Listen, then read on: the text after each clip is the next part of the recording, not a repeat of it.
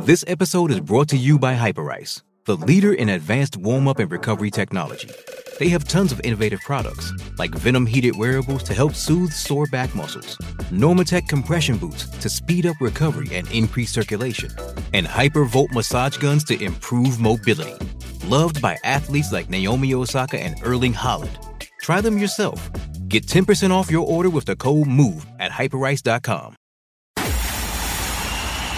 It's time for Joyce's Thought of the Day on News Talk 850 WFTL. The 2020 presidential election witnessed a significant surge in mail in voting, largely due to the implementation of no excuse mail in voting and the distribution of ballots to every registered voter. However, concerns about the security and integrity of mail in ballots have persisted for years. In fact, a bipartisan report from former President Jimmy Carter and former Secretary of State James Baker in 2005 referred to mail in balloting as one of the major sources of fraud.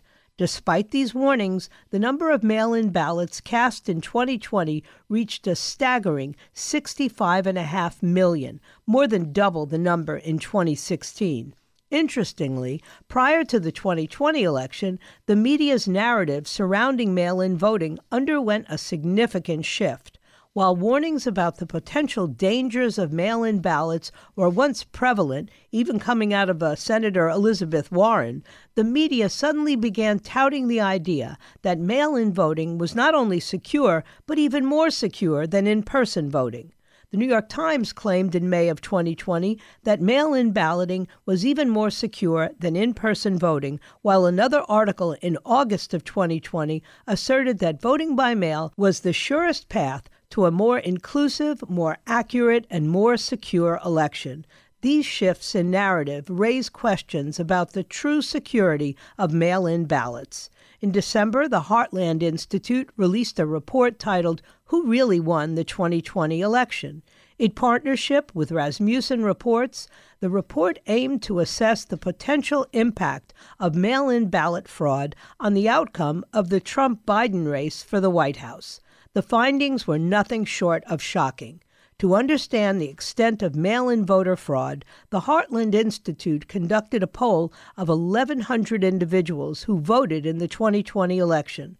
The results were eye opening, with 30% of respondents indicated that they had voted by mail.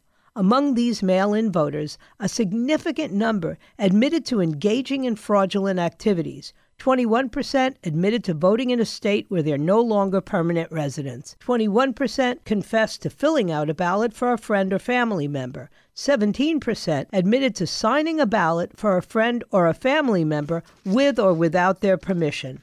19% revealed that a friend or family member had filled out their ballot partially or entirely on their behalf. So, as you can see, fraud is real. Even at the lowest assumed level, fraud is real. Let's have in person voting on Election Day. What a concept. Get Joyce's Thought of the Day anytime. Subscribe to her podcast right now on the all new 850 app and at 850WFTL.com.